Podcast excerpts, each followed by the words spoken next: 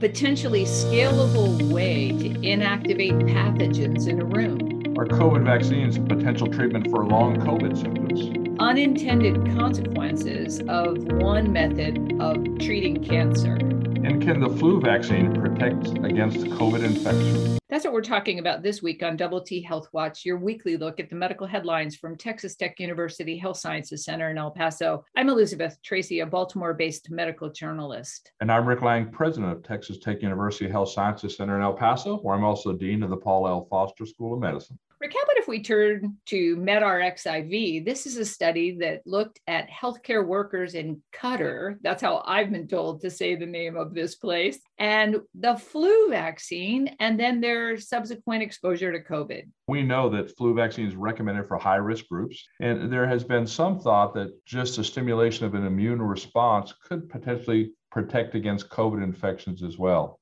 And that's what these investigators attempted to discern. And the way they did that was they looked at mm. individuals in Qatar that had received the flu vaccine from September to the end of December in 2020 before COVID vaccine became available. And they matched those individuals against what's called a test negative case control study. They took individuals that had received influenza vaccine, they tested for COVID, usually because of symptoms, some of whom were negative, some of whom were positive, to ascertain whether the influenza vaccine vaccine actually helped protect. And what they found out was the estimated effectiveness of the flu vaccine, this is a quadrivalent Abbott vaccine, against COVID infection was about 30%. What was really important was the effectiveness of the flu vaccine against any severe or critical or COVID infection that was fatal was almost 90%.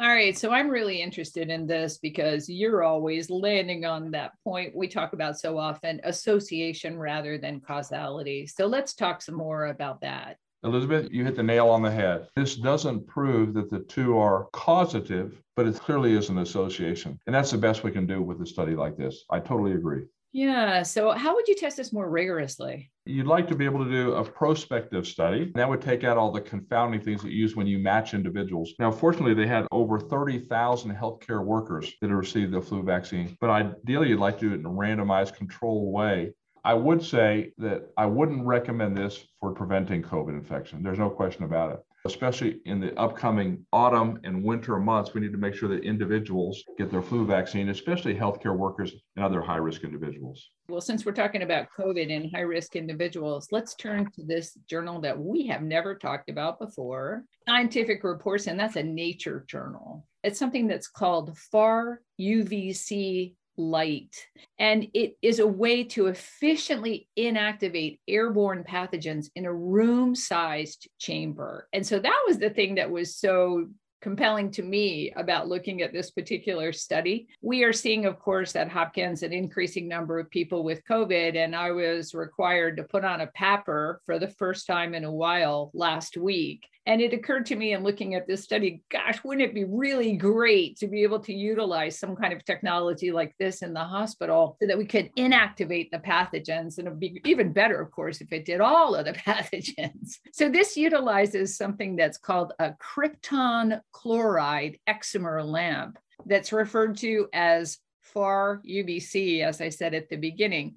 It's been demonstrated in the past to be able to help nail all of these pathogens in the laboratory. So, what they did was they modeled this thing with an aerosolized Staphylococcus aureus, and they did different arrays of these particular lamps in a room sized chamber. And they basically were able to demonstrate that at a room ventilation rate of three air changes per hour, which is really not that fast, as we both are aware, and five filtered sources. They had a steady state pathogen load that they were able to reduce by 98.4%, which is equivalent to 184 air changes in that room. They also point out that this particular wavelength of light does not result in the whole constellation of deleterious things that other forms of sterilizing light do in people.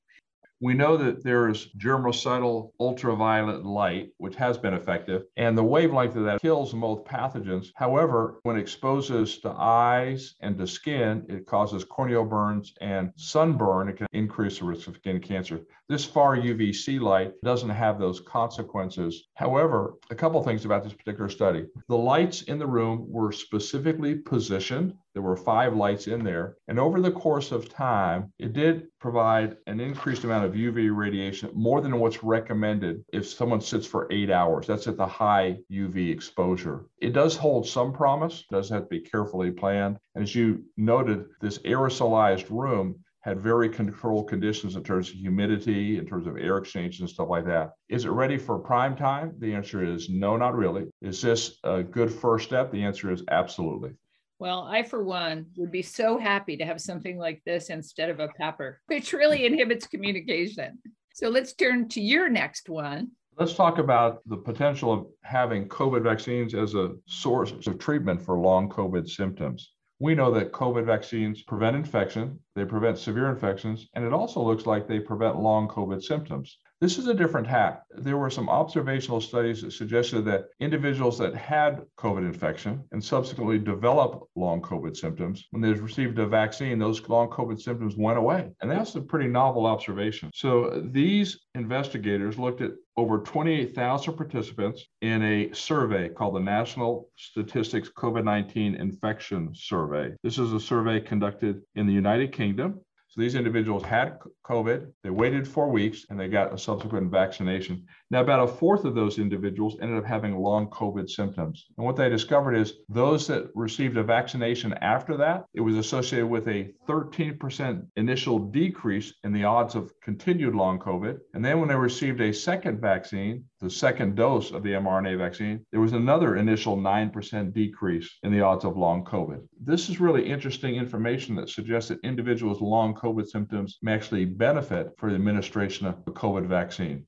There's a lot of really curious things that are coming out, as you're well aware relative to COVID, long COVID, the management of it. And I specifically refer to the recrudescence of symptoms following Paxlovid administration and how some people seem to come back with that. So I guess I'm wondering if you were speculating on the biological plausibility of this, what would you say? There are two things that come to mind. As with Paxlovid, what happens is with that agent, it really doesn't destroy the antigen reservoir. And as once the medication is stopped, you still have the COVID virus around. One possible explanation is there's a residual COVID virus reservoir in these individuals that's responsible for long COVID. By giving the vaccination, you get rid of it. The other is that it resets the immune system. It's the immune response that's responsible for long COVID. There's something about the vaccine that resets that in a way that's healthier. Well, it seems to me that there's a low bar then to just going ahead if you have the long COVID symptoms to getting an additional vaccine. And that's a recommendation. There are people that say, well, I've had a COVID infection. I don't really need the vaccine. We've talked before about how the vaccine gives a higher antibody titer and longer duration of protection. This also suggests for people with long COVID symptoms, it may actually be helpful as well finally, let's turn to the New England Journal of Medicine. And this is a look at demethylation and then subsequent upregulation of an oncogene after therapy that's designed to remove these methyl groups. It's called hypomethylation therapy. And this is something that's been around there for a while, and it's all part of the epigenetics field. And we know that we add these methyl groups to various parts of the DNA and it activates or deactivates it. And that's one of the mechanisms where all of our DNA is either transcribed or not transcribed. And so these use of these hypomethylating agents in people with cancer has been underway for a bit. And in this case, they're looking at a specific gene that's called SALL4, a known oncogene, in people who have myelodysplastic syndrome. It's a retrospective look at this. They basically are looking at upregulation of this gene, SALL4, after people were treated they had two cohorts of patients who all had myelodysplastic syndrome, and they used a CRISPR related technique in order to take a look at how much demethylation was going on in their genomes. What they found was that, sure enough, after this treatment, 40% of the patients in one cohort and 30% of the patients in the other cohort did have activation of this oncogene and a worse outcome as a result of this particular treatment. And interestingly, they were also able to look at what was the nature of this gene before they were actually treated. And many of them did not have upregulation of this specific gene before treatment. I think this is raising some pretty serious red flags in a very large percentage of patients who are being treated with these agents.